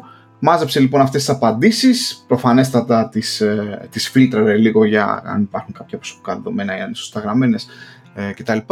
Και έχει φτιάξει ένα πολύ ωραίο thread όπου διαβάζεις εκεί ανώνυμα ε, τις απόψεις κάποιων ε, Εμένα δεν μου κάνουν εντύπωση όλα αυτά που διαβάζω, αλλά δεν θέλω να είμαι αρνητικός. Έχει πολύ, ε, έχει πολύ ενδιαφέρον για να δούμε πώς βλέπουν την κατάσταση και άνθρωποι που είναι, ξέρω εγώ, 10 και 20 χρόνια μακριά από την Ελλάδα.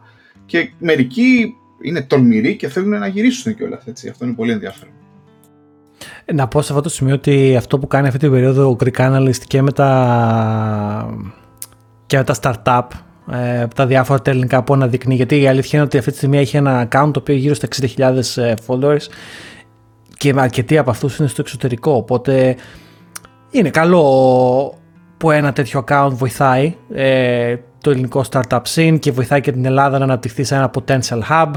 Εγώ πιστεύω ότι έχει μεγάλο potential η Ελλάδα ε, να γίνει ένα startup hub. Πιστεύω ότι έχει πολύ ταλέντο τόσο εσωτερικά στην Ελλάδα γιατί έχουμε καλά πανεπιστήμια για computer science, για αυτό που τέλος πάντων θέλουν οι εταιρείες, αλλά ταυτόχρονα και σαν hub από όλα τα Βαλκάνια θα μπορούσα κάλλιστα να δω την Ελλάδα να μαζεύει κόσμο. Ακόμα και από την Τουρκία υπάρχουν πάρα πολύ καλοί Τούρκοι προγραμματιστέ που έχουν δουλέψει και γιατί να είναι στην Τουρκία, θα καλύτερα να ήταν στην Ελλάδα, ξέρω εγώ.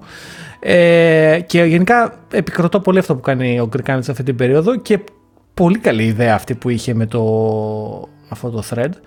Ε, εγώ προσωπικά να πω ότι για να, δεν ξέρω αν θα γίναγα στην Ελλάδα. Μετά από 12 χρόνια πλέον είναι πάρα πολύ δύσκολο, αλλά για μένα ο μεγαλύτερος ανασταλτικός παράγοντας ε, στην, ε, στην όλη φάση είναι ότι δεν εμπιστεύομαι ότι θα, υπάρξει, θα υπάρχει αξιοκρατία. Δηλαδή, ακόμα και να βγει κάποιος, κάποια κυβέρνηση, δεν ξέρω τι και να πούνε, ναι, τώρα έχουμε αξιοκρατία. Εγώ δεν το πιστεύω. Δηλαδή, ε, και δεν είναι μόνο αν θα μπει στην υπηρεσία ε, ο γιος μου ή η κόρη μου ή ο φίλος μου ή ο, ο φίλος του άλλου και όχι κάποιος που το αξίζει, αλλά είναι όλα τα μικρά πράγματα. Ότι ο δρόμος δεν θα συντηρείται γιατί την έχουμε δώσει στον κάθε μεγάλο εργολάβο, ότι κρατικά κονδύλια από τα λεφτά που έδωσα εγώ με τους φόρους μου θα κατασπαταλούνται σε φίλους και γνωστούς, ότι οι νόμοι δεν είναι για όλους, lockdown για κάποιους, δηλαδή αυτά τα πράγματα με ξενίζουν και νομίζω ότι εκτός από τη φορολογία που είναι σημαντικό, εκτός από το νομικό πλαίσιο που είναι σημαντικό, εκτός από το, όλα αυτά την γραφειοκρατία, νομίζω ότι αυτό το αίσθημα το ότι το κράτος είναι ίσο απέναντι σε όλους είναι σημαντικό και θα δώσω ένα παράδειγμα. Ο προηγούμενος πρόεδρος της ε, Γαλλίας, της Γαλλίας, ο Νικολάς Σαρκοζή, τρία χρόνια φυλακή, τη μία μέσα. Θα το δούμε κάποια στιγμή. Ε, και δεν λέω φίλα μπουν φυλακιά άνθρωποι που δεν αξίζουν, αλλά να δούμε το νόμο να εφαρμόζει σκληρά σε όλους εξίσου. Εγώ θα ήθελα να πω εδώ ότι ανήκω στο κοινό του Twitter που είμαι λίγο απεσιόδοξος γενικότερα. Μάλλον δεν είμαι τόσο αισιόδοξος στην δυνατότητα της, της ε, αγαπημένης μας χώρας να αλλάξει. Ε, συμμερίζομαι τους ε, αρκετά αισιόδοξους ή αυτούς που θέλουν να βοηθήσουν και καλά κάνουν με το mentality τους όπως ο Greek Analyst κτλ. Ε, ε, επίσης καταλαβαίνω ότι μάλλον εγώ ίδιος δεν συμμερίζομαι τόσο πολύ αυτή την αισιοδοξία αλλά από, από κάπου πρέπει να αρχίσεις και το δέχομαι αυτό. Παρ' όλα αυτά η ταπεινή μου άποψη είναι ότι και, και άμα διαβάσετε αυτό το thread επί της ουσίας και βγάλετε αυτό το zoom που λέει ο καθένας εγώ δεν απάντησα, δεν, δεν έχω στείλει κάποιο για να, για να είμαι έτσι ξεκάθαρος. Ε, πιστεύω έτσι με, το, με τις απλές γνώσεις που έχω ε, ότι οι διαφορετικές αλλαγές που πρέπει να γίνουν σε αυτή τη χώρα για να γίνουν όλες αυτές έτσι ώστε να δημιουργηθεί τελικά αυτό το καλό κλίμα και οι καλές τέτοιες θέλουν δεκαετίες. Δεν ξέρω, αυτή είναι η δική μου άποψη. Και αυτό είναι που με κάνει λίγο, πώς να το πω, απεσιόδοξο. Άρα, δεν ξέρω, ίσως θα, αυτό είναι μια συζήτηση για το πώς μέσα στις επόμενες 2-3 δεκαετίες θα μπορούσε να μεταβληθεί το ε, ευρύτερο πλαίσιο στη χώρα μας πολλά πράγματα, φορολογία, δικαιοσύνη, δεν ξέρω εγώ τι, κουλτούρα, εκπαίδευση κτλ. Έτσι ώστε ίσως τα παιδιά μας, τα παιδιά των παιδιών μας να το σκεφτούν να έρθουν σε μια χώρα την οποία προσπαθούν κάποιοι να... κάποιοι. Υπάρχουν και κάποιες φωνές στο, στο Twitter, ας πούμε, στα μέσα μαζικής, ε, όχι μεταφοράς, ε, στα, στα, στα αυτά τα μέσα. Υπάρχουν τα, κάποια άτομα στα λεωφορεία. Στα λεωφορεία, ναι, λοιπόν. Ε, που ε, ξέρεις λένε είμαστε έτοιμοι και ε, ξέρεις υπάρχει ρε παιδί μου μια ε, δεν ξέρω ένα αίσθημα ότι ξέρεις όλα, είναι, όλα θα αλλάξουν όλα αλλάξανε τώρα κτλ. Ε, αυτό είναι που δεν συμμερίζομαι έτσι. Ε, όταν, όταν η κατάσταση αλλάξει για το, για το μέσο εργαζόμενο τον average Joe ας πούμε τότε θα τα πράγματα ίσως υπάρχει και ελπίδα να πάνε καλύτερα και το εύχομαι πραγματικά από το βάθος της καρδιάς μου να πάνε καλύτερα. Πιστεύω ότι εμείς αντικειμενικά το χάσαμε το τρένο. Δηλαδή, εγώ θα θεωρώ μεγάλη επιτυχία αν καταφέρουμε να γυρίσουμε στην Ελλάδα σαν συνταξιούχοι. Ε, αλλά ναι, ε, κοίταξε να δεις, ποτέ δεν ξέρεις. Ε, θα δούμε. Μπράβο πάντως στο Greek Analyst που το ξεκίνησε αυτό και το κάνει. Ε, καλό είναι να ακούγονται αυτά. Το μεγαλύτερο πρόβλημα στην, ε, σε όλες τις... Ε, δεν θέλω να πω στις χώρες, χώρες, δουλειές, τα πάντα. Γενικά, το μεγάλο πρόβλημα με το, με το human condition είναι ότι υπάρχει αυτό το expectation και η αναμονή ότι κάποιος πρέπει να το κάνει. Αυτό. Δηλαδή, ε, κάποιο πρόβλημα που έχει ότι κάποιος πρέπει να το λύσει και όλοι περιμένουν το πρώτο κάποιο που κοιτάνε το κράτος. Παιδιά, όχι. Λυπάμαι που το λέω. Αυτός ο κάποιος, το κράτος, το αφεντικό σου, ο μάτζερ σου δεν είναι δεν θα πάρει την πρωτοβουλία, ρε παιδί μου. Πώς να σου πω, αν είσαι τυχερός, θα κάνει τα απολύτως ελάχιστα για το well-being σου. Είτε είναι σε δουλειά, είτε είναι σε μια χώρα. Εσύ ατομικά, ο κάθε πολίτης, ο Greek Analyst, ο Αντώνης, ο Βαγγέλη, ο Γιώργος, ο Πάρης, εσύ ατομικά πρέπει να πάρει κάποια πρωτοβουλία και το δικό σου μετερίζει να ξεκινήσεις κάτι. Στην προκειμένη την περίπτωση, αυτή η οργάνωση των γνώμεων Είναι πολύ σημαντικό να συμβεί αυτό και μπράβο στον Κρικάνης που το έκανε και εύχομαι και άλλοι άνθρωποι με διαφορετικές ε, θέσεις και διαφορετικές ε, αντιλήψεις και διαφορετικές γνώμες σε διαφορετικά industries να πιάσουν και να κάνουν αντίστοιχα πράγματα. Μόνο κερδισμένοι θα βγούμε από τέτοιες ιδέες. Ωραία. George, καλό Σαββατοκύριακο ρε φίλε. Ε, γεια σου παρέ, καλό Σαββατοκύριακο.